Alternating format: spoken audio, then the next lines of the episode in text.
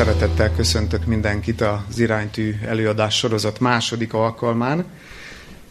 A második eh, témának azt a címet adtam, hogy eh, szabadnak születtünk, de tudunk-e élni vele. A szabadságról fog szólni a mai előadás és utána a beszélgetés. És az előző alkalommal, akik eh, voltunk, emlékezhettek rá, hogy ott hagytuk abba a gondolkodást, a szokásoknál, illetve az jött ki a témából, hogy nem csak cselekvési szokásaink vannak, mert amikor arról beszélünk, hogy szokások, akkor a legtöbben valamilyen tevékenységre, valamilyen cselekvésre gondolunk, de azt tisztáztuk ki, hogy a, a, a cselekedeteink is, meg a tevékenységeink is előbb ugye agyban születnek, meg a gondolatok szintjén, és hogy nem csak tevékenységben vannak szokásaink, hanem gondolkodásban is vannak szokásaink. Gondolati sémáink, gondolkodási ritmusaink vannak, és ennél a mai témánál különösen fontos az, hogy hogyan gondolkozunk a szabadságról. Az, ahogyan gondolkozunk a szabadságról, nagyban meghatározza, hogy szabadon élünk-e, vagy rabként, vagy bizonyos, az életünk bizonyos területein rabként éljük-e az életünket. És úgy eszembe jut egy kép, biztos, hogy láttatok már cirkuszi elefántot. És a cirkuszi elefántok, amikor még kicsik, nyilván akkor kezdik idomítani. És biztos láttátok már, hogy úgy tartják egy helyben, hogy kikötözik az egyik lábát lánccal egy ilyen kis földbe leszúrt karóhoz. És ugye nincsen ereje a kis elefántnak elszakítani azt a láncot, ami, ami oda köti, próbálkozik sokáig, de egy idő után feladja a próbálkozást, mert érzi, hogy nem megy. És aztán nő, nő, nő az elefánt, és aztán lesz belőle egy hatalmas nagy elefánt, négy-öt tonnára megnő egy, egy kifejlett példány, és az az érdekes, hogy amikor nagykorában egy helyben akarják tartani, ugyanahoz a vaskaróhoz szúrják, egy picit nagyobb bokalánccal, de egy pillanat műve lenne, hogy kiráncsa az az elefánt azt a láncot, meg azt a, a vasrudat a földből úgy, ahogy van. És mégsem teszi. Miért? Mert hozzászokott a rabsághoz. És neki az vált a világává. És, és el se tudja képzelni, hogy milyen az élet azon túl. A cirkusz lesz a világa, azok a megszokott dolgok lesznek a világa, és ő azt hiszi, hogy, hogy, hogy, hogy ez így rend, rendben van. Hogyha mondjuk belenézünk egy ilyen cirkuszi elefántnak a szemébe, akkor viszont szomorúságot látunk benne. Mélységes szomorúságot, mert nem lehet egyetlen teremtett élőlény sem boldog, hogyha nem szabad. Az egy dolog, hogy hozzászokunk mi is a rabsághoz, és nem véletlenül hozom ezt a példát, mert azt gondolom, hogy sokszor ilyen a mi emberi életünk is. Annyira hozzá vagyunk szokva a rabsághoz, legyenek azok szokásaink, legyenek azok gondolataink, legyen az bármilyen tevékenység, annyira hozzá vagyunk szokva, hogy már azt sem tudjuk, hogy mi az, hogy szabadon élni.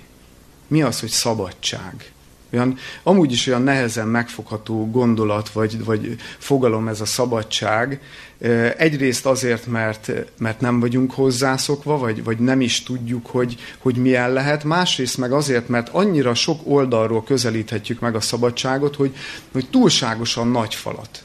Nehéz róla gondolkozni, nehéz, nehéz hol megfogni, nem is igazán értjük, hogy mit jelent, és én éppen ezért akarok erről ma közösen gondolkozni veletek, mert különben meg egy alapvető emberi értékről, egy, egy alapvető emberi jogról van szó, ami nélkül egyszerűen nem élhetünk boldog életet. Lehet beszélni a szabadságról úgy, mint egy hatalmas eszme, amiért a múltban milliók áldozták az életüket, és nem tudom, hogy, hogy emlékeztek-e, vagy láttátok-e a Rettenthetetlen című filmet. Láttátok?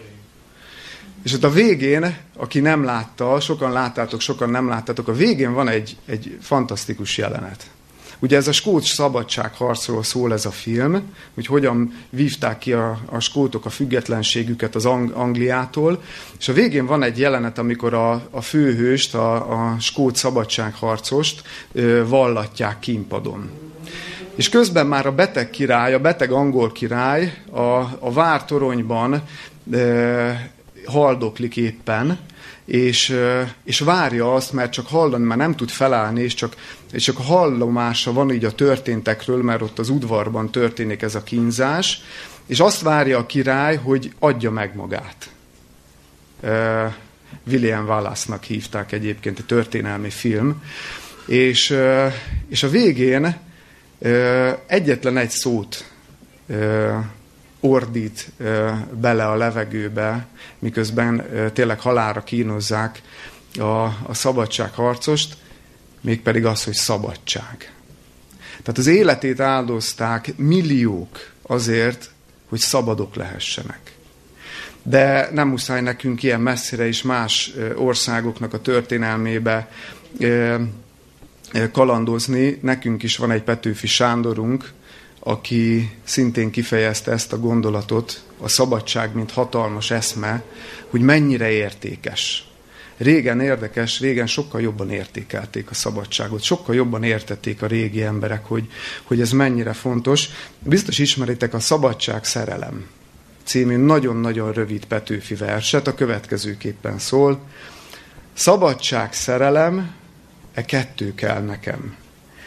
Szerelmemért föláldozom az életem, szabadságért föláldozom szerelmemet. Nagyon-nagyon mély mondani valója van ennek a pár sornak is. Szerelmemért föláldozom az életem. Tehát azt mondja, hogy az életemnél fontosabb a másik ember, akit nagyon szeretek. Annyira fontos, és annyira szeretem, hogy képes vagyok érte feláldozni a legdrágább tulajdonomat, az életemet. De mit mond utána? A szabadságért föláldozom szerelmemet. Tehát azt mondja, hogy még, hogy az életemnél drágább a szerelmem, az életemnél, ami elvileg a legdrágább tulajdonunk, de azt mondja, hogy még ennél is drágábbnak tekintem a szabadságot. Ugye érdemes belegondolni, hogy, hogy az, az egyáltalán, hogy mi most itt vagyunk, és ilyen dolgokról beszélhetünk nyíltan, szabadon. Szabadon gondolkozhatunk, anélkül, hogy attól kéne félni, hogy megáll egy nagy fekete autó. Mert volt a történelemben ilyen is.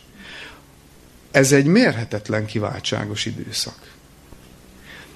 És valahogy úgy látom, hogy régen ezt értékelték, és nagyon nagyra tartották a szabadságot. Most meg azt látom, hogy a létbiztonság, az anyagi biztonság az sokkal, de sokkal nagyobb súlyú, mint az, hogy szabadon gondolkozhassunk, szabadon élhessünk, mert megalkuszunk egy csomó mindennel csak azért, hogy, hogy, hogy mondjuk az anyagi biztonságért. És persze ez is fontos, tehát senki ne értse félre, ez is egy fontos dolog, de valahogy régen más értékrend uralkodott. A szabadságot szinte mindenek felett álló értékként fogták fel az emberek, és ez szerint éltek.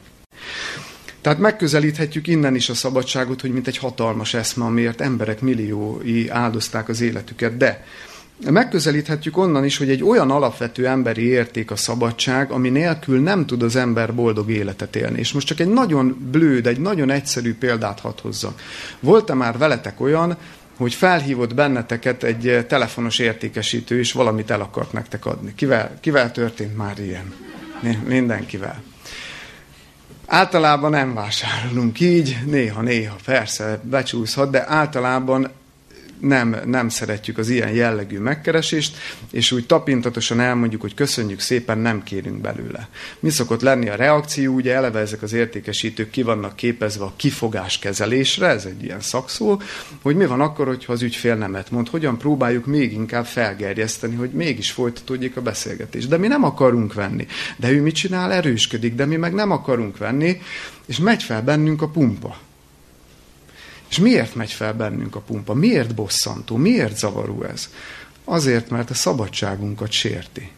Hát hadd dönt, döntsem már el én, hogy akarok venni olyat, vagy nem. Még ha a világ legjobb ajánlata is, és csak itt, csak most van ez az akció.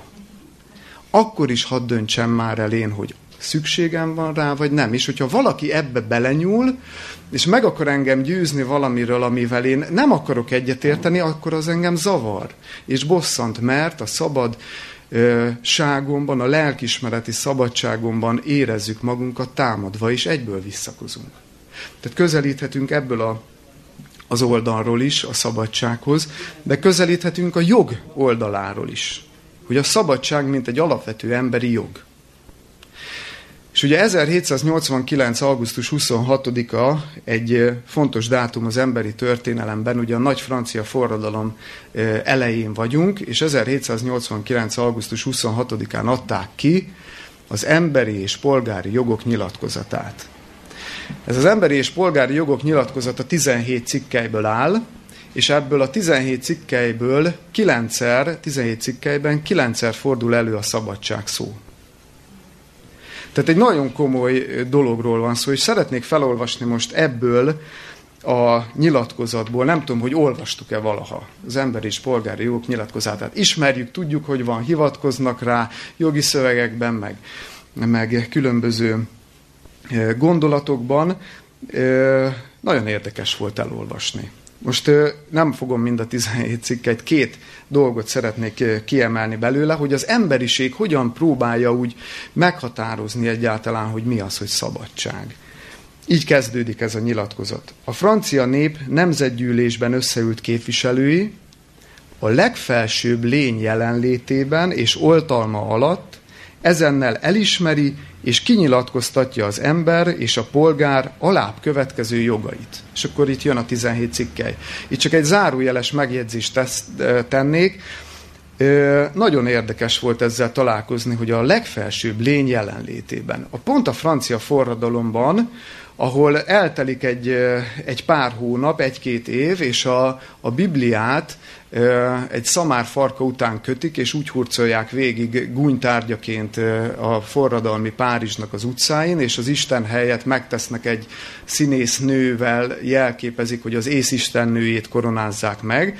Tehát, hogy a legfelsőbb lény, ről nem akar tudni innentől kezdve az emberiség, és milyen érdekes, hogy itt augusztus 26-án, tehát nem sokkal a forradalmi események után, még ez áll a szövegben, hogy a legfelsőbb lény jelenlétében nyilatkoztatják ki ezeket az emberi jogokat. Az első cikkely a következőképpen szól. Minden ember szabadnak és jogokban egyenlőnek születik és marad a társadalmi különbségek csak is a közösség szempontjából való hasznosságon alapulnak. Most hadd kérdezzem meg, ez egy ilyen furcsa minden ember szabadnak és jogokban egyenlőnek születik. Tehát itt kimondja, hogy minden ember egyenlő, amivel lelkünk mélyén egyetértünk. Miért lenne több a másik ember, mint én? Hát ugyanúgy teremtett lények vagyunk, vagy ha valaki ezt nem is fogadja el, hogy teremtett lények vagyunk, de, de miért lenne az egyik több, mint a másik? Miért lenne ő értékesebb, én meg kevésbé értékes? De aztán így folytatódik, hogy a társadalmi különbségek, amik nyilvánvalóan vannak, ezek csak is a közösség szempontjából való hasznosságon alapulnak. Most hadd kérdezzem meg, mert ez így szép és jó, hogy a törvény ezt leírja, de mennyire valósult ez meg? Ti úgy látjátok, hogy a társadalmi különbségek tényleg csak a hasznosság elvén alapulnak? Mert én úgy látom, hogy abszolút nem. Egyszerű az oka a társadalmi különbségeknek, az emberi kapzsiság, az önzés és a pénznek a szeretete és a hatalom. Ennyi ami mögötte van, nem kell túldimenzionálni a kérdést, tehát nem igazán tudja ezt a szabadságot egy emberi törvény keretek közé szorítani, meg lehet fogalmazni szép eszméket, de nem ezt mutatja a történelem, hogy ez így működne. Aztán a negyedik pontot emelném még ki ebből a nyilatkozatból.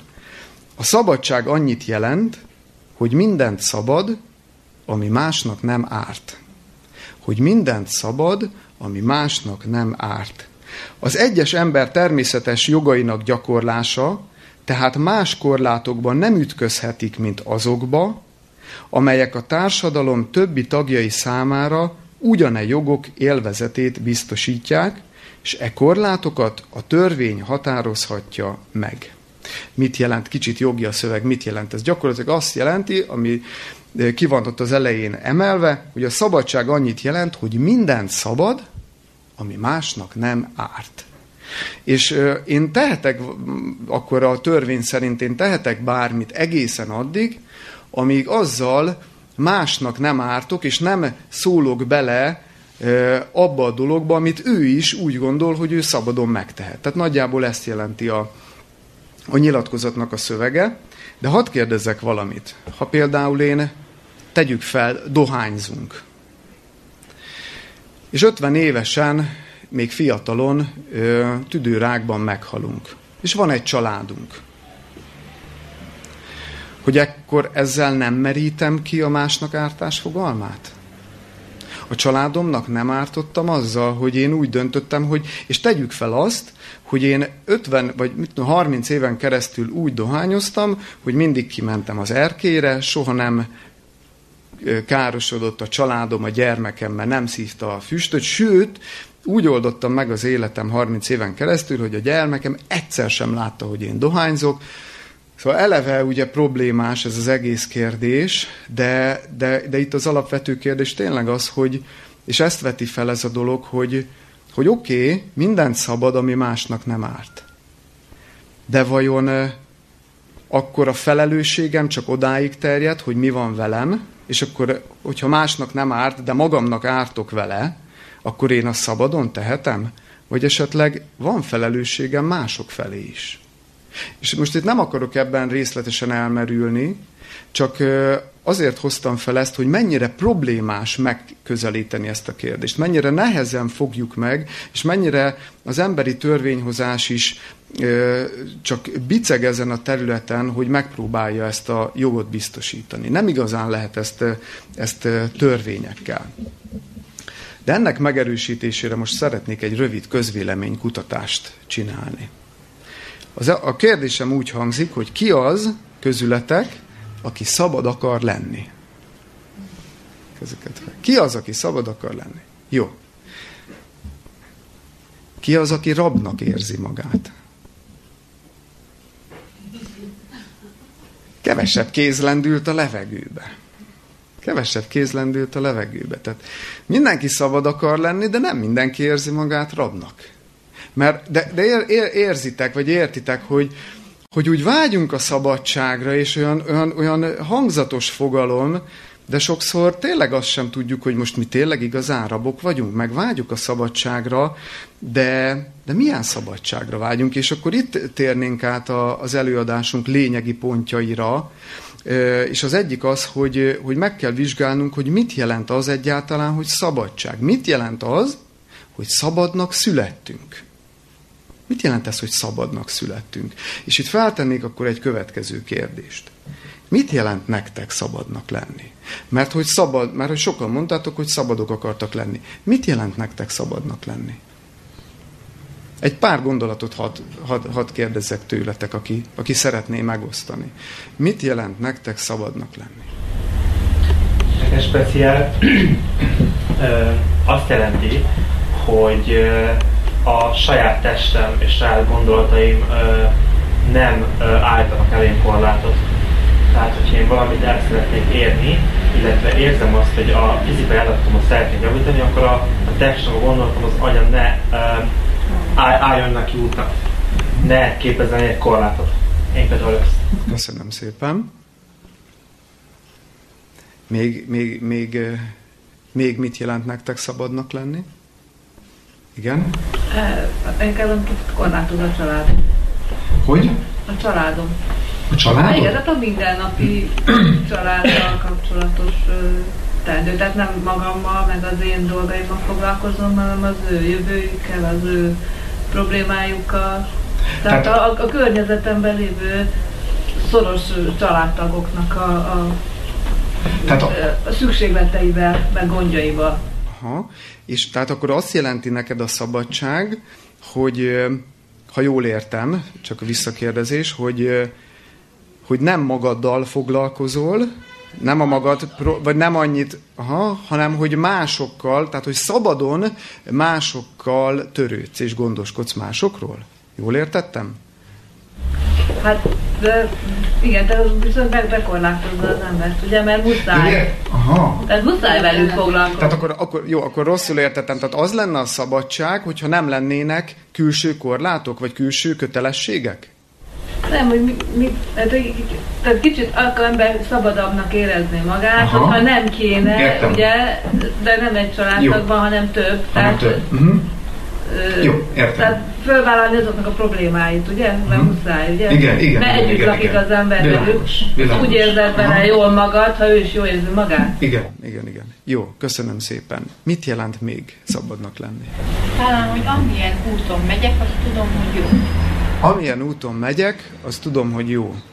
Aha. És ez egy szabadság, mert, mert nem egy olyan úton megyek, ami, amin nem akarok járni, mert az rabság. De nem is egy olyan úton megyek, amiről amin csak azért megyek kényszerből, mert azt mondták, hogy ezen kell menni, de én még nem értek vele egyet, hanem egy olyan úton megyek, amiről tudom, hogy jó, meggyőződtem róla, és e szerint cselekszem is, és akkor itt nincsen diszharmónia a, ugye, a gondolatom meg a cselekedetem között. Körülbelül. Jó. Na ugye látjátok, hogy mennyi, mennyire sok oldalról megközelíthető kérdés ez a szabadság, és hogy, hogy mennyire képlékeny is tud lenni. Mindenkinek egy picit mást jelent a szabadság. De akkor vizsgáljuk meg, hogy, hogy mit is jelent szabadnak lenni. A legtöbb embernek egyébként a szabadság mit jelent? Azt jelenti, hogy azt teszem, amit akarok. Ez egy nagyon elterjedt eszme. A legtöbb embernek ezt jelenti a szabadság, azt csinálom, amit akarok. És ezt ki fogjuk tisztázni, hogy ez, a, ez ennek a világnak egy óriási nagy hazugsága. Mert nem ezt jelenti a szabadság. Valami egészen mást jelent. Van ebben valami féligasság ebben a gondolatban, én ezt aláhúzom és aláírom, de, de meg fogjuk látni, hogy, hogy a szabadság valahol egészen máshol kezdődik. Na de akkor most nézzük meg, hogy mit jelent az, hogy szabadnak születtünk. És menjünk a kezdetek kezdetére, az első emberpár teremtése. És hogy milyen, milyen volt a, az élet egy olyan e, körülmények között, ahol még nem volt bűn. Ahol elvileg még ugye szabad, szabad volt minden, mert, mert még nem rontotta meg a világot a bűn, és egy nagyon rövid, két verset szeretnék csak felolvasni a Mózes első könyve második fejezet, 16 és 17. versét. Tehát Mózes első könyve második fejezet 16 és 17. verse. Következőképpen olvasom, a kezdetek kezdetén vagyunk tehát. És parancsolta az Úristen az embernek mondván, a kert minden fájáról bátran egyél, de a jó és gonosz tudásának fájáról arról ne egyél, mert amely napon eszel arról, bizony meghalsz. Nagyon tömör, a, az egész szentírás nagyon tömör, de a genezis, tehát a, a, az őstörténet, és az első 11 fejezet, az különös tömörséggel tárul elénk. Csak egy-két kérdés ehhez a néhány igéhez, és egy-két gondolat.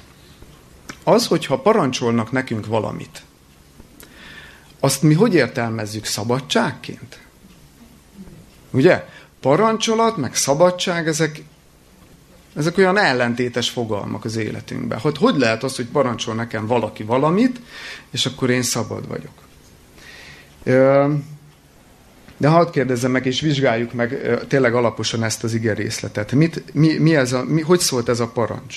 A kert minden fájáról bátran egyél. Ott volt Ádám és Éva az édenkertben, és mindent szabadott nekik. A kert minden fájáról lehettek. De azt mondja, hogy a jó és gonosz tudásának fájáról arról ne egyél, mert amely napon eszel arról, bizony meghalsz. Hadd kérdezzem meg, hogy ez a parancs, ez korlátozta a szabadságukat az első ember párnak? Nem. Honnan tudjuk, hogy nem korlátozta? Mert szabad akaratot adott az Isten, és... És Így van. Ettek arról a fáról végül? Ettek.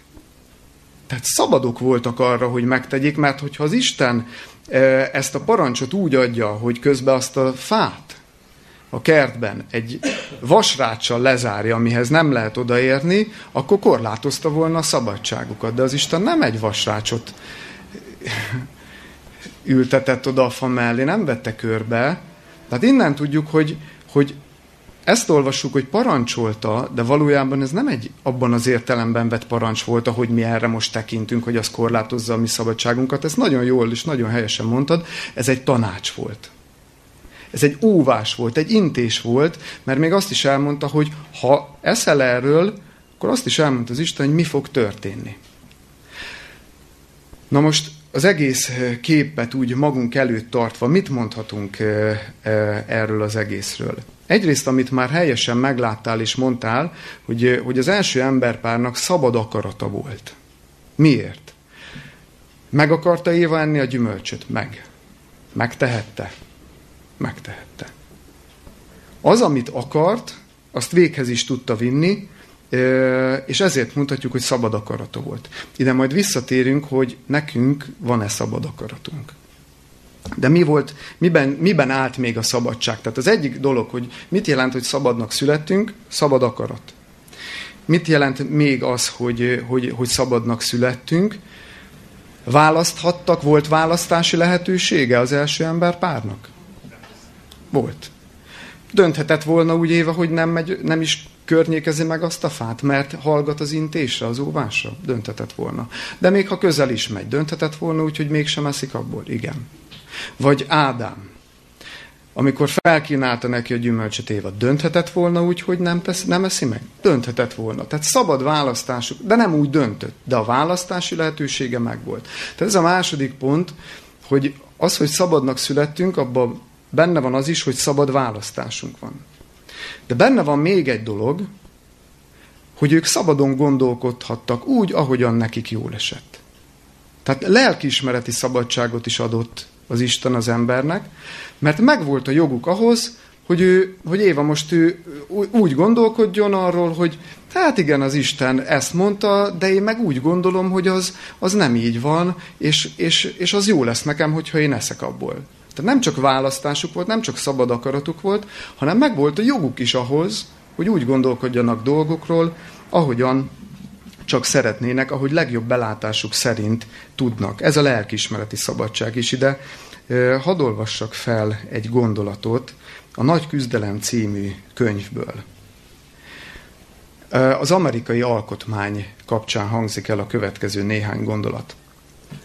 Az alkotmány megfogalmazói felismerték azt az örök alapelvet, hogy az ember Istenhez való viszonya az emberi törvényhozás fölött áll, és a lelkiismereti szabadságot nem lehet elidegeníteni. Mit jelent ez? Az USA alkotmánya volt az egyik első alkotmány, amiben lefektették a lelkismereti szabadságnak a törvényét és az igényét. De ebbe beletartozott az is, ha valaki ateista, ha valaki nem hisz az Istenben, joga van ahhoz is, és nem szabad őt emiatt e, hátrányos helyzetűleg megkülönböztetni, hanem ha valakinek, e, valaki úgy gondolkozik, akkor más ember nem állhat ma másik ember lelkismereti szabadsága fölött. Tehát, hogyha valaki az én lelkismeretem akar lenni, és meg akarja mondani nekem, hogy hogyan gondolkozzak, és mit tegyek, ez tilos. Ezt nem lehet megtenni, mert ez a szabadságnak, a velünk született szabadságjognak a súlyos megsértése. És nagyon érdekes, amit ehhez a gondolathoz hozzáfűz a szerző, azt mondja, ennek az igazságnak a megalapozásához nincs szükség érvelésre. Ezt a lelkünkkel fogjuk fel. Biztosan ti is érzitek, hogy nem kell érvelni emellett a dolog mellett. Ha valaki irányítani akarja a lelkiismeretemet és a gondolataimat, akkor egy olyan területre tévet, amihez nincs joga. Egyetlen embernek se. És ezt tényleg a lelkünkkel fogjuk fel. Ez az a tudat, amely dacolva a törvényekkel Oly sok mártírnak adott erőt a kínvallatás és a lángok között. A mártírok úgy érezték, hogy az Isten iránti kötelességük előbbre való, mint az emberi rendeletek, és hogy az ember semmilyen hatalmat nem gyakorolhat a lelkismeretük felett. Ez az az elv, ami az ember vérében van, amit semmi sem szüntethet meg. Számtalan beszámoló szól arról, hogy a mártírok a mikor a lángok már elkezdték bomlasztani a húsukat és a testüket, és már a szag érződött, énekeltek. Számtalan beszámoló, hiteles beszámoló van erről. Emberileg lehetetlen a dolog, mert olyan fájdalommal jár, hogy az ember nem tud énekelni. De ez van mögötte. Ha valaki ezt megérti, hogy mennyire fontos az Istennek a szabadságunk, és hogy, ez, és hogy mennyivel fontosabb, hogy, hogy ehhez ragaszkodjunk, akkor az óriási erő birtokába kerül. Ez, le, ez képes legyőzni a megfelelés kényszert, képes legyőzni azt, hogy irányítani akarok mindent. Megértem azt, hogy a legfontosabb dolog, hogy az Istennel milyen a kapcsolatom. És hogy ő hogyan viszonyul hozzám, és hogy senki másnak nincsen joga ha uralkodni felettem, és, és, és megmondani, hogy hogy és miképpen gondolkozjak, mert ez egyedül a teremtő joga, és még ő sem alkalmaz erőszakot, mert ő is csak tanácsol, ő is csak óv, láthattuk. Nem parancsolat volt az, amit be kell tartani, hogy ne egyél a fáról, ha szeretnél, egyél róla. Csak ez lesz a következménye. És hogyha a teremtő így viszonyul hozzánk, akkor egy másik teremtett lénynek nincs joga ahhoz, hogy engem befolyásoljon, és ennek számtalan formája van. Valamelyik nagyon erőszakos, egy diktatúra. Egy diktatúrában erőszakkal próbálják az embereket egyfajta gondolkodásra beállítani, hogy, hogy legyen egy birkanyája, amit könnyen lehet terelgetni. De van ennek olyan válfaj, amikor manipuláljuk a másikat.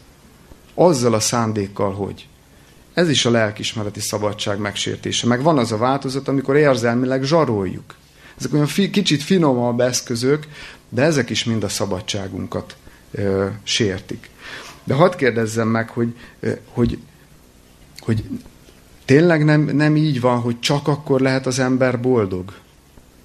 Teljesen boldog, hogyha megvan ez a lelkismereti szabadsága, és nem befolyásolja sem egy másik ember, sem semmi? Lehet máshogy boldog életet élni? Nem lehet máshogy boldog életet élni. Kizár dolog.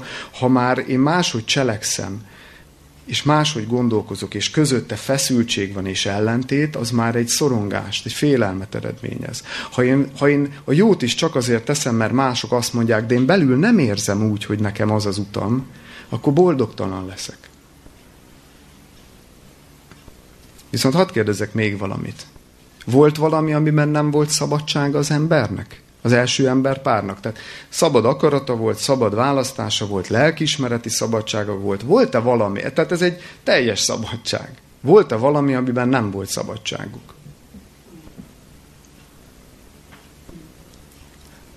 De, volt. Abban nem volt szabadságuk, hogy fenntartsák az életüket. Ebben nem volt szabadságuk.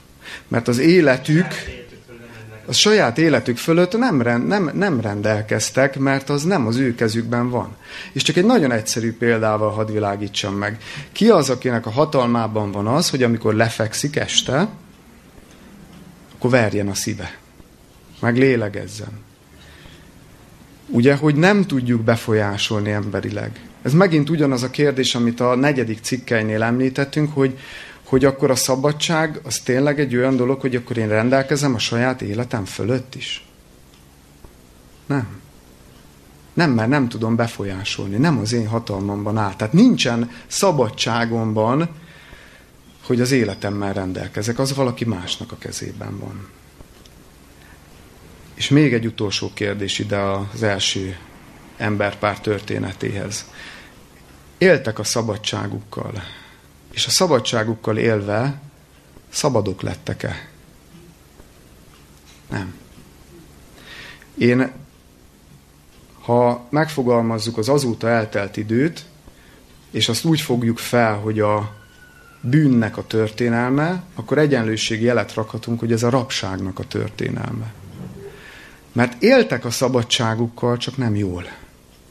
És a szabadságukkal nem jól élve rabok lettek és ez aztán kihatott a mai napig minden egyes emberre, és rengeteg-rengeteg tanulság rejlik nekünk ebben, hogy, hogy mi volt az a pont, ami, amiért helytelenül értek ezzel a szabadsággal. És erre muszáj választ találnunk, hogy meg tudjuk adni arra a válaszra a kérdést, hogy mi vajon tudunk-e élni vele.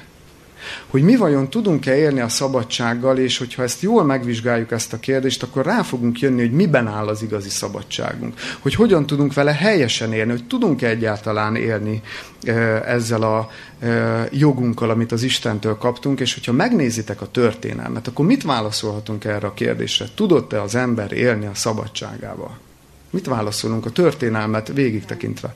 Hát, hát nem arra használtam, csak úgy gondoljunk vissza akár erre az emberi és polgári jogok nyilatkozatára. Arra használja az ember a szabadságát, hogy oké, okay, én mindent megengedek magamnak, de másnak nem ártok vele? Erre használjuk? Hát én nem ezt látom. Hogy?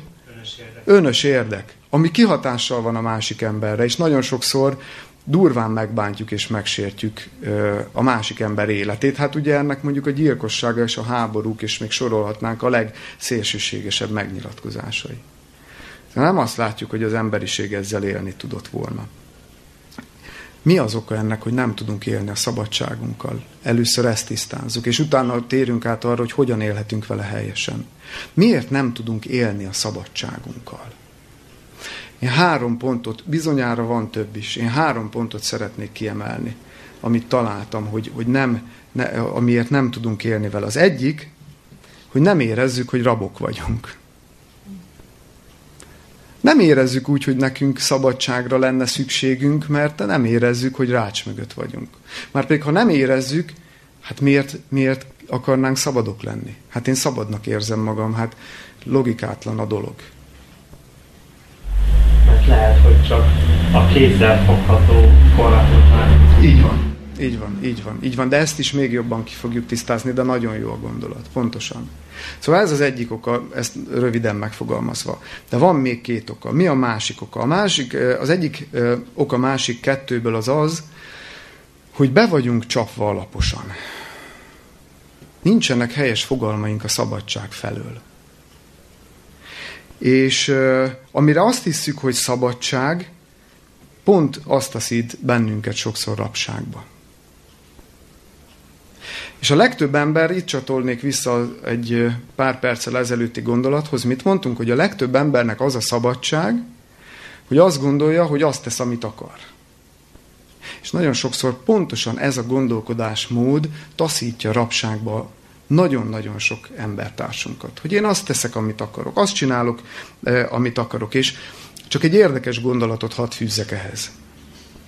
Soha nem hallottam még olyat embertől, hogy azt mondja, hogy én szabad vagyok arra, hogy végstádiumban lévő rákos betegeket látogassak elfekvőben. Szándékosan erős példát hozok. Nem hallottam még ilyet, aki ezt mondta volna, hogy figyelj, én szabad vagyok arra, hogy, hogy, hogy az időmnek egy részét arra áldozzam, hogy meglátogatok olyan embereket, akiket nem is ismerek, de, de, de tudom, hogy szükségük lenne beszélgetésre, vagy hogy valaki megfogja a kezét, mert neki már nincsenek rokonai, és ezért van az elfekvőben. Szabad vagyok, hogy én ezt megtegyem.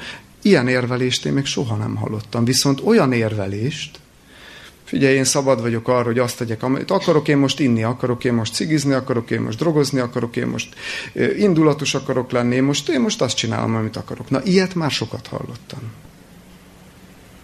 Milyen érdekes, hogy amikor érvelünk a szabadsággal, és az emberek érvelnek a szabadsággal, akkor nagyon sokszor a helytelen és rossz dolgok igazolásaként érvelik. Valahogy hogy én a jóra is szabad vagyok, arra valahogy nem érvelnek az emberek, hogy én szabad vagyok jót tenni.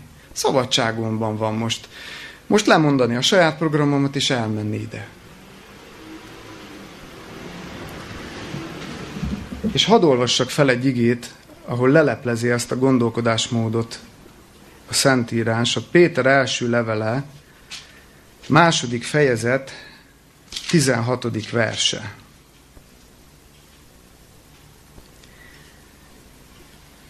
Tehát Péter első levele, második fejezet, 16. verse, következőképpen szól, de látjátok is a kivetítőn, mint szabadok, és nem mint akiknél a szabadság a gonoszság palástja, hanem mint Istennek szolgái.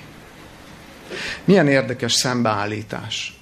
Azt mondja, hogy mint szabadok, és nem mint akiknél a szabadság a gonoszság palástja. Hányszor használjuk a szabadságot a gonoszság igazolásaként, amit az előbb mondtam példákat. Hányszor mondjuk, hogy én most szabad vagyok erre, és én most úgy teszek, amint akarok. És itt többek között itt is leleplezi ezt a gondolkodásmódot az ige, hogy ez csak a gonoszság eltakarására van. Nem azért, mert ebben áll a valódi szabadság. A valódi szabadság érdekes módon Istennek szolgái.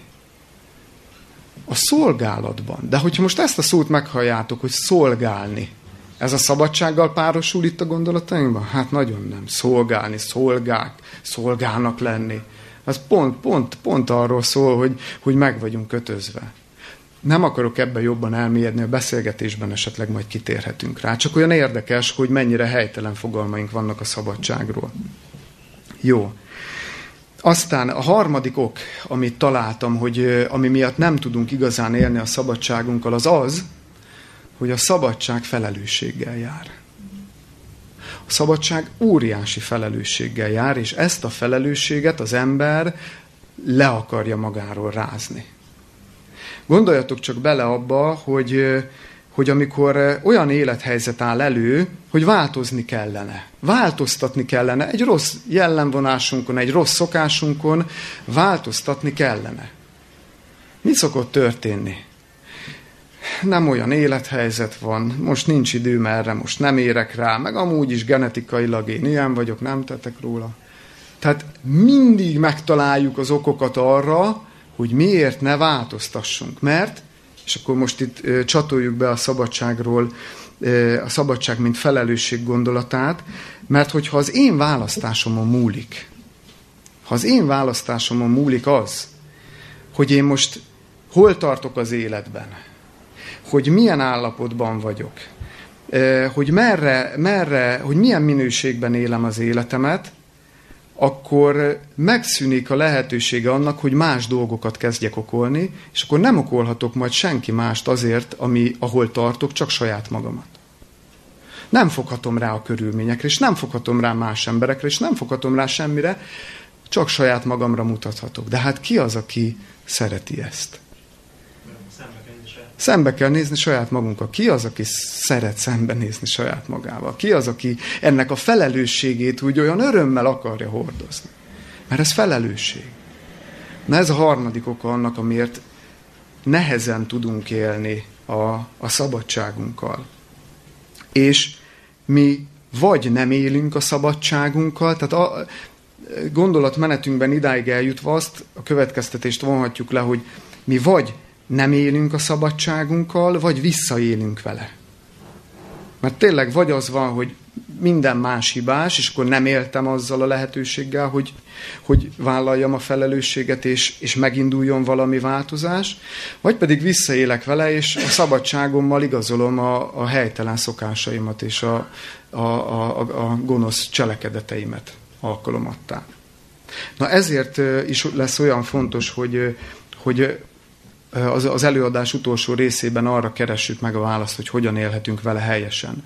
De hadd idézzek előtte még egy igét, a Galata levél 5. fejezet 13. versét, ahol pont er, er, erről a jelenségre világít rá a Szentírás, hogy, hogy mi sokszor tényleg csak igazolásképpen élünk a szabadsággal. Azt mondja itt Pálapostól, Galata 5.13, mert szabadságra hivattatok atyám fiai, csak hogy a szabadság ürügy ne legyen a testnek. Sőt, szeretettel szolgáljatok egymásnak. Megint ugyanez, mint a szabadság a gonoszság palástja ugyanaz a párhuzamos gondolat. A szabadság ürügy a testnek, a bűn, bűntől megrontott emberi testnek, az emberi természetnek ürügy, mint ahogy a szabadság a gonoszság palástjaként működik, de ti szabadságra hivattatok, nem arra, hogy ezt ürügyként használjátok, hanem szeretettel szolgáljatok egymásnak. Úgy megint ugyanaz a gondolat. 1 Péter 2.16-ban Istennek szolgálni, itt meg egymásnak szolgálni. Szolgálat, szabadság. Megint ugyanez a kettőség. Helytelen fogalmaink vannak a szabadságról, csak erre szeretnék rámutatni, hogy, hogy, hogy valahol máshol kell keresnünk a valódi szabadságot, és akkor most térjünk arra rá, hogy akkor hogyan is élhetünk vele helyesen. És az első pont nem lehet más, mint az, hogy értsük meg előbb, hogy miben áll a mi szabadságunk. Hogy hagyjuk végre ezt a gondolatot, hogy, hogy az a szabadság, hogy én azt teszem, amit akarok. Ez egy ámítás, ez egy hazugság. Értsük meg, hogy miben áll a mi szabadságunk. Az első emberpárnak, ugye ezt tisztáztuk, még volt szabad akarata. Mert ő meg akarta tenni, Éva, hogy egyen arról a fáról, és meg is tehette. De mi már ezt nem tudjuk megtenni. És az előző előadáson a római levélből idéztem, a hetedik, híres hetedik fejezetből, és most is szeretném idézni, mert ide kívánkozik, a 18-tól a 20. versig. Tehát római levél 7. fejezet 18-tól 20. Csak annak illusztrálására, hogy mi tényleg mennyire ö, elveszítettük a szabad akaratunkat. Elveszítettük a szabad akaratunkat. Miért?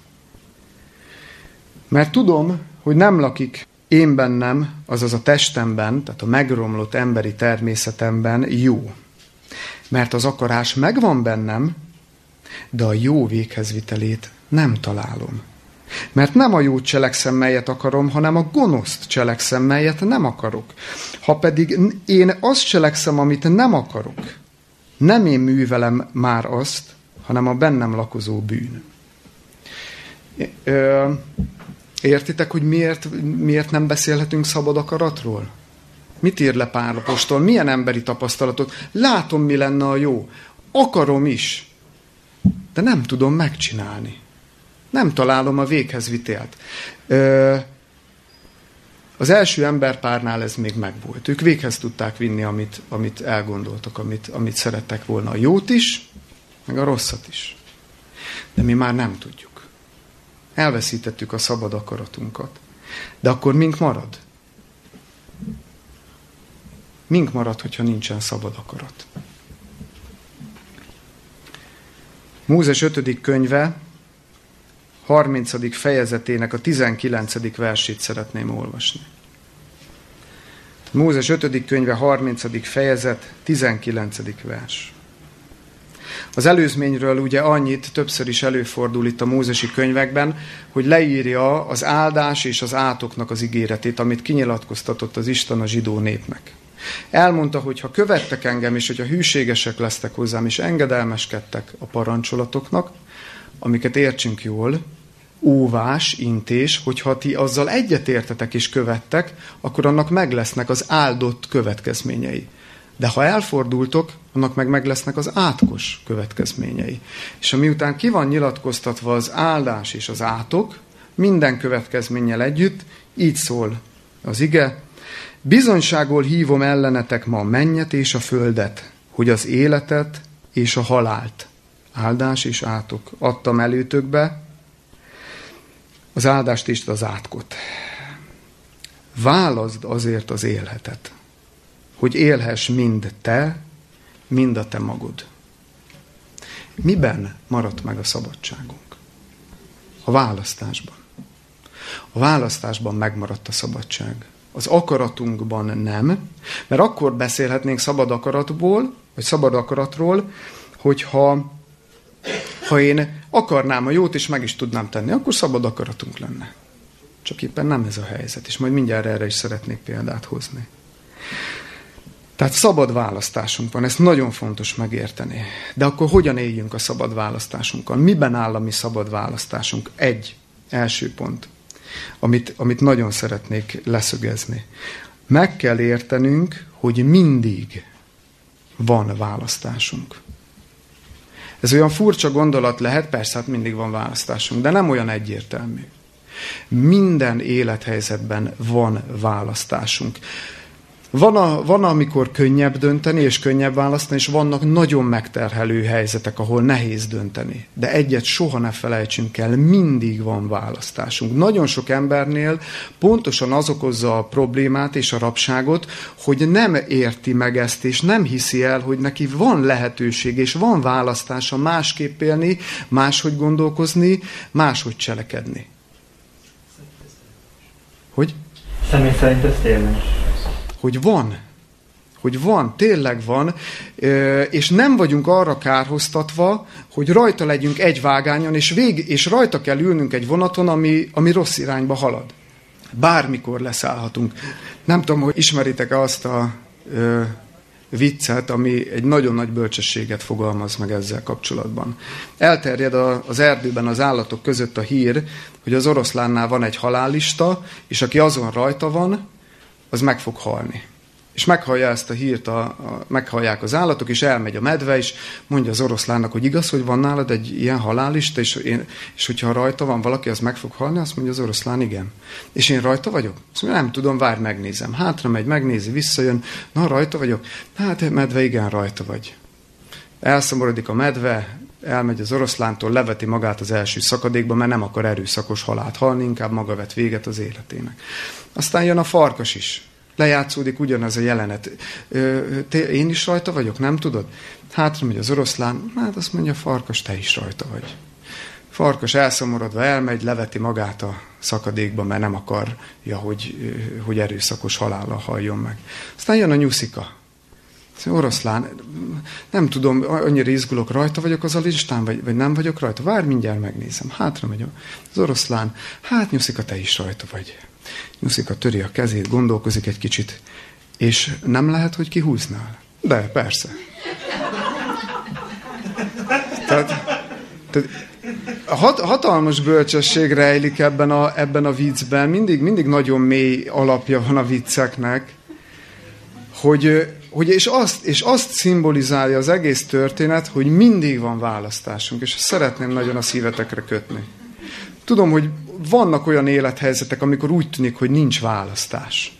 De mindig van választás. Lehet, hogy félelmetes, és lehet, hogy egy olyan, olyan döntést kell hozni, ami, ami az ismeretlenbe vezet, és ezért nem merjük meghozni, és inkább csináljuk azt, ami már megszokott és begyakorlott. De nem, mindig van választásunk, hogy máshogy döntsünk, és az egy más életutat fog eredményezni. Tehát e, egyrészt ezt jelenti a szabad választás. Aztán kettő, amikor Isten felszabadít bennünket, amikor az Isten meg akarja és megszabadítja a mi lelkünket, akkor felszabadít bennünket a jó és a rossz elkövetésére is. Felszabadít arra is, hogy a rosszat tegyük, meg felszabadít arra is, hogy a jót tegyük. És ez a gondolat, mindjárt kifejtem, de ez a gondolat nagyon szépen megjelenik a korintusi első levél hatodik fejezetének a tizenkettedik versébe. Tehát, hogy mit jelent az Istennél a szabadság? Mit jelent a szabad választás? Mit jelent szabadnak lenni? 1 Korintus 6.12. Az 1 Korintus 6.12 a következőt mondja, egy nagyon híres igehely. Minden szabad nékem, de nem minden használ. Minden szabad nékem, de én nem adatom valakinek hatalma alá. Ezt az utolsó félmondatot kicsit jobban érthető fordításban úgy értelmezhetjük, hogy de nem válok semminek a rabjává. Így is fordíthatjuk. Nem adatom senkinek a hatalma alá, ez egy picit régiesebb megfogal. Tehát nem vál, minden szabad nékem, de nem válok semminek a, a, a rabjává. Ö, ö, mit jelent ez? Mit jelent az, hogy mindent szabad nékem? Benne van a minden szóban a rossz? Benne. Meg benne van a jó is? Benne. Benne van, így van, benne van a jó is, meg benne van a rossz is. De már itt is, ugye, amiről már beszéltünk, itt is azt mondja nekünk az ige, hogy mindent szabad, csak valami nem lesz a hasznomra. És választhatom azt, csak az rabságban fog dönteni. És az Isten ide akar minket eljutni, hogy tisztán lássuk a kettőt. És ez egy akár furcsa gondolat lehet egyébként az, hogy, hogy, hogy a rosszra is felszabadít. Hát, hát, hát hogy, hogy értsük ezt, hogy a rosszra, meg hogy a jóra is felszabadít. Miért én nem szabadon teszem a rosszat, meg nem szabadon teszem a jót? És igen, nagyon sokszor van az, amit leír és visszacsatolnék a római levélhez, hogy, hogy mit mond Pál apostol ott a Róma hétben. Hogy, hogy én nem azt cselekszem, amit akarok, és hogyha én nem azt cselekszem, amit akarok, hanem azt, amit nem akarok, akkor azt már nem én teszem, hanem a bennem lakozó bűn. Mit jelent ez? Hogy van egy nálamnál erősebb törvény, a bűnnek a törvénye, ami megkötöz. És hogyha én belemegyek a rosszba, akkor az a szokások révén és a, a bűn törvénye révén meg fogja kötözni az akaratomat, és, és egy olyan dolgot csinálok, amit már itt megértettem, hogy nem akarok, de nem tudok belőle szabadulni. Hát mi ez? Hát ez, ez szabadság. Szabadság az, hogyha én valamit olyat teszek, amit nem akarok, de tudom, hogy nem kéne. Hát az a legnagyobb rabság. Nem?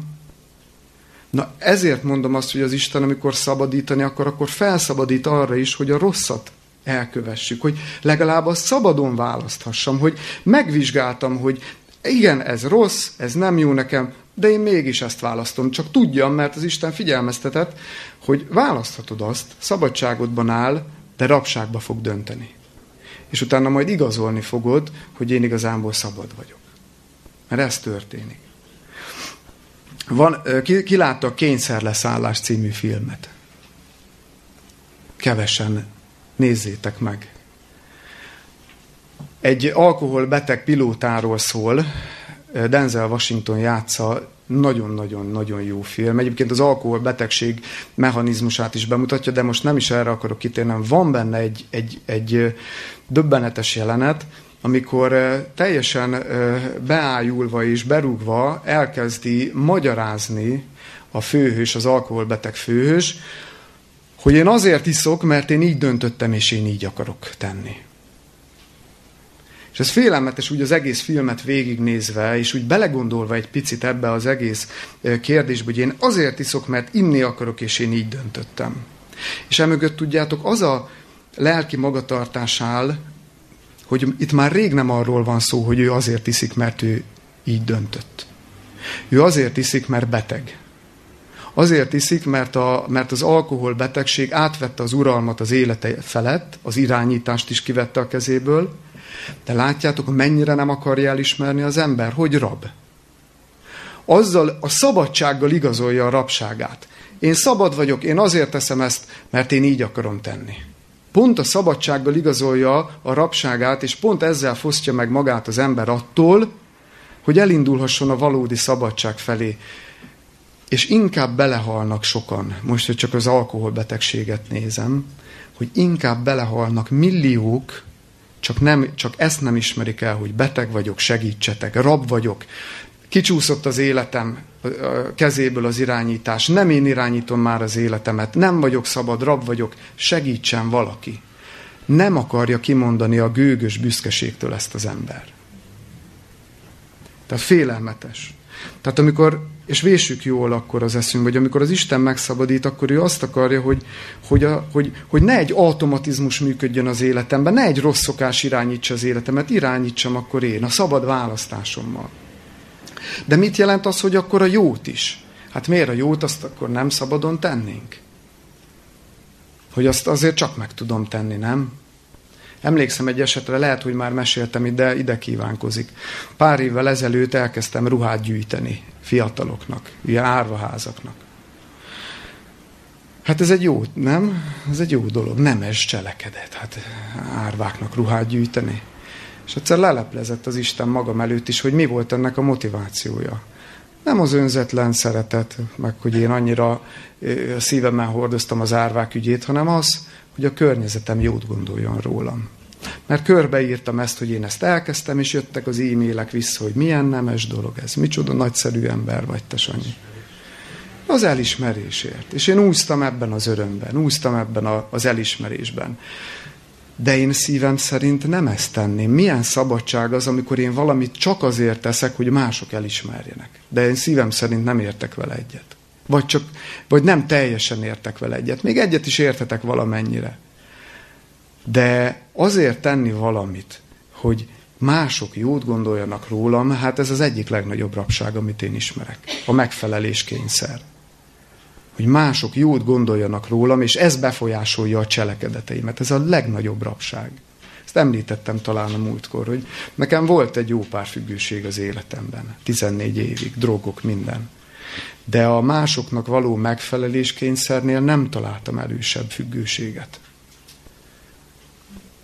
Szóval a jót is, erre mondja a közmondás, erre a jelenségre, hogy a, hogy a pokolba vezető út is jó szándékkal van kikövezve.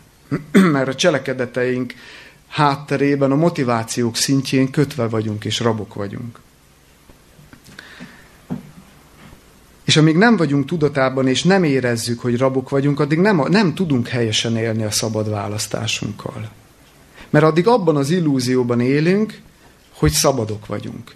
És egy nagyon egyszerű példa ez is. Ki megy orv... Mikor megyünk orvoshoz? Akkor, amikor már nagyon fáj, nem? Hát amíg nem fáj, ki akar orvoshoz menni, úgy őszintén?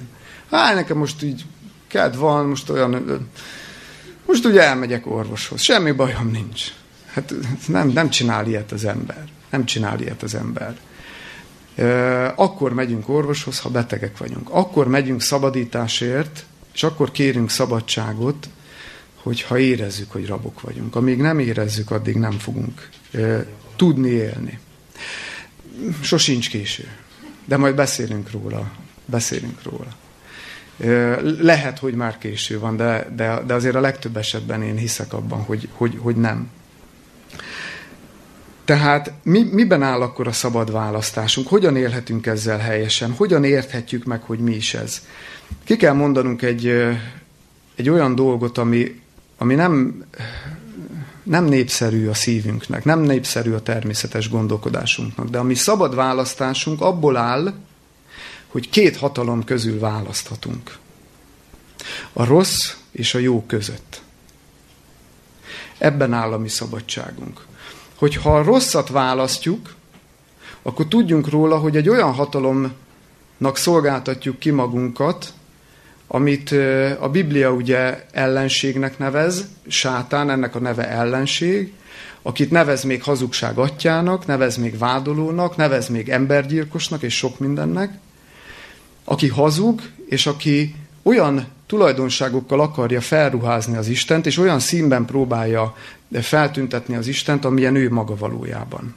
És amikor én a rosszat választom, akár tudatosan, akár tudattalanul, akkor én ennek a hatalomnak az uralma alatt vagyok. Miért mondhatom ezt? Mert nem tudom, Róma 7 megint csak. Hiába látom, hogy mi lenne a jó, valami uralkodik felettem, ami miatt nem tudom véghez vinni a jót, vagy csak a jó látszatát vagyok képes véghez vinni, de az cselekedeteimet meg valami önző motiváció generálja. Rab, rab vagyok. És csak éppen ugye az jellemző az ellenségre, hogy ő nem akar ugye az előtérbe kerülni, nem őszinte, nem egyenes, hanem ő megpróbálja úgy beállítani, hogy akkor leszel szabad, ha, ha leveszed azt a gyümölcsöt a fáról, akkor majd jó és gonosznak tudója leszel. Lerövidítheted a, a fejlődésnek az útját, csak egy mozdulat, csak szakítsd le. És ezt számtalan dologra alkalmazhatjuk az életbe, és azt taszít bennünket rabságba. A másik hatalom, meg a jó, ami között választhatunk, és ha jót választjuk, és az Istent választjuk, akkor egy olyan hatalmat választunk, aki egyenes, aki őszinte, aki igaz, aki csak jót akar nekünk, és aki őszintén feltárja, hogy minek mi lesz a következmény. Aki nem bújdosik ott a háttérben, meg maszkokat húz, meg világosság angyalának állítja be magát, hanem aki, aki ennyire megismerteti magát velünk. Aki mindent leír önmagáról. Ez egy egyenes, őszinte dolog, nem? És hogyha jót választjuk, akkor egy olyan hatalmat választunk az Isten személyében, aki majd abból a Róma hétben leírt állapotból, hogy nincs erőm a jóhoz, ő majd hozzáadja, hogy legyen, legyen, legyen erőnk, és véghez tudjuk vinni. És a kettő között választhatunk. Bármennyire nehéz ezzel szembenézni, nem vagyunk szuverén lények. Vagy ez van, vagy az van. Ha nem az Istent választom, akkor automatikusan átesek egy másik, a másik hatalom nak a területén járkálok. Nincsen középút. Nagyon sokan azt gondolják, hogy engem ezek a dolgok nem érdekelnek. Én, én, én, én, én vagyok, én azt csinálok, amit akarok, és nincsenek tudatában, hogy, hogy, hogy éppen a rabságuk köt, kötözi meg őket egyre és egyre jobban. És egy végső záró gondolatot engedjetek meg a Jézus élete című könyvből, ami a következőképpen hangzik az a változás, amely végbe megy, amikor valaki Krisztusnak adja át magát, a lélek legmagasabb értelemben vett szabad választása. Az a változás, ami végbe megy, amikor valaki Krisztusnak adja át magát, a lélek legmagasabb értelemben vett szabad választása. Ez a legmagasabb értelemben vett szabad választásunk, hogy látjuk a rosszat is, látjuk a jót is, Látom azt, hogy, hogy, hogy csak automatizmusok, szokások működtek a rossz területén is az életemben. Lát, nem akarok már így élni, látom a jót, de azt is érzem, hogy nem tudom megtenni, és akkor itt állok ebben a feszült helyzetben, mit teszek? Hogy élek a szabadságommal? Helyesen az él vele, aki azt mondja, hogy bár nem tudom, hogy hogyan és miképpen fogom én azt véghez vinni, de átadom magamat az Istennek, és egy olyan hatalom alá e, sorolódok be, aki majd el fogja azt végezni bennem. Nyilván bizalom kell hozzá, ebben most így nem akarok elmélyedni, de ez a legmagasabb értelemben vett szabad választás, és az az ironikus bennem, hogy az emberek pont, a, pont ettől félnek a legjobban. Nem csak olyanok, akik nem ismerik az Istent, nem csak olyanok, akik, akik elindultak ezen az úton, és már meg akarják ismerni az Isten, de csak olyan félig, meddig, vagy még olyan bizonytalanul lépkednek, hanem, hanem egy, egy hívő embernek is, aki már régóta hitútján jár, neki is ez a legnehezebb lépés. Le kell mondani a gőgről, le kell mondani a büszkeségről, le kell mondani arról, hogy érdemeim vannak, és át kell adni az irányítást Istennek, és ő majd elvégez mindent. És pont ez az, amitől félnek az emberek, sokszor pont azért, mert ugye helytelen fogalmaink vannak a szabadságról, és azt hiszük, hogy az Istennel való élet az egy ilyen rapság. Hogy, hogy, akkor, hogy akkor egész nap imádkozni kell, meg, meg dicsőítő énekeket mondani. És ebben nagyon nagy szerepe van az egyházaknak, a felekezeteknek és az egyes hívő embereknek, hogy nem tudják jól bemutatni a szabadságot, ami Krisztusban és az Istenben van. Mert az, amit bemutatnak, az tényleg nem szabadság. De az Istennél, nem egy egyháznál, nem egy felekezetnél, az Istennél szabadság van. És ha valaki ezt jól bemutatja, az vonzó lesz. És akkor nem úgy fogja majd gondolni, hogy hú, csak itt törvények vannak, meg, meg minden, hanem, hanem akkor tényleg szabad lehet az ember. És felé olvasnám akkor ezt a végső igét a Jakab apostol levelének az első fejezetéből, a 23 és 25, és ezzel zárjuk az előadást. Hogy ettől félnek az emberek, hogy, hogy, hogy, hogy rab leszek, hogyha az Istennel járok. Azt mondja Jakab 1, 23, 25. Mert ha valaki hallgatója az igének és nem megtartója, az ilyen hasonlatos ahhoz az emberhez, aki tükörben nézi az ő természet szerinti ábrázatát. Ugye mi, miről szól ez? Hogy egy tükörhöz hasonlítja az Isten beszédét, az Isten törvényét, és belenéz az ember. Hogy, hogy, hogy vajon mit látott? És 24. vers, mert megnézte magát, és elment, és azonnal elfelejtette, milyen volt. Ha belenézünk ebbe a törvényben, ez kivált belőlünk valamit. Vagy azt mondjuk, hogy nem biztos, hogy tetszik, de, de azért érzem, hogy ez igaz, és maradok, vagy ah, én ezzel nem akarok foglalkozni, mert ez szól hozzánk, és megítél minket. És akkor belenéz a tükörbe, nem tetszik, amit lát, és elmegy. Na, ehhez az emberhez hasonlítja, aki belenéz a törvénybe, de azt mondja, hát ez csak parancsolatok gyűjteménye, ez, ez korlátozza az én szabadságomat, hogyha én emellett döntök, akkor majd, majd mindent meg kell tartani, és az egész életem csak a korlátokról fog szólni. Mit mond ezzel szembe az ige? De aki belenéz a szabadság tökéletes törvényébe, és megmarad amellett, Érzitek, hogy milyen, milyen pontosan fogalmaz? Belenéz az ember, és, és kifejezi azt, hogy fájdalmas sokszor az embernek ez.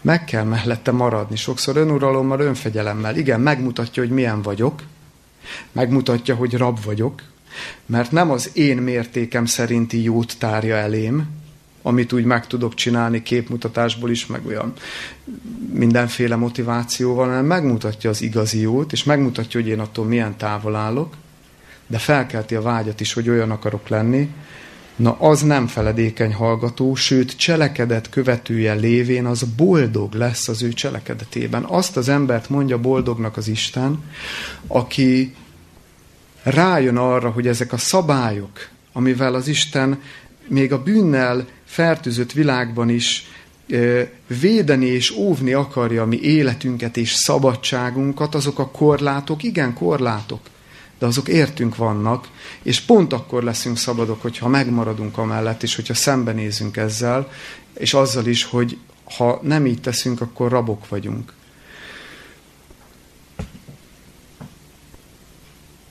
Ezért nevezi a Szentírás a tíz parancsolatot is, és Isten minden parancsolatát a szabadság tökéletes törvényének. Nem valami nehezen elhordozható iga ez, hanem valami olyasmi, ami, ami igazán biztosítja a mi szabadságunkat, a szabad választásunkat. Na hát így élhetünk helyesen a szabadságunkkal, de értsük, a, értsük most már jól, hogy amikor szabadságról beszélünk, nem szabad akaratról, hanem szabad választásról beszélünk, az megmaradt. Meg a lelkismereti szabadságunk is, ezt csak mi játszhatjuk el, ez a mi kezünkben van, ez felelősség. Köszönöm szépen a figyelmet, én idáig akartam eljutni a mai előadásban. Egy hét múlva is várunk mindenkit Bibliakörre, akinek van kedve ideje és szeretne jönni, és két hét múlva akkor az önbecsülés témájával folytatjuk. Köszönöm szépen, és épségben érjetek hozzá. Köszönöm.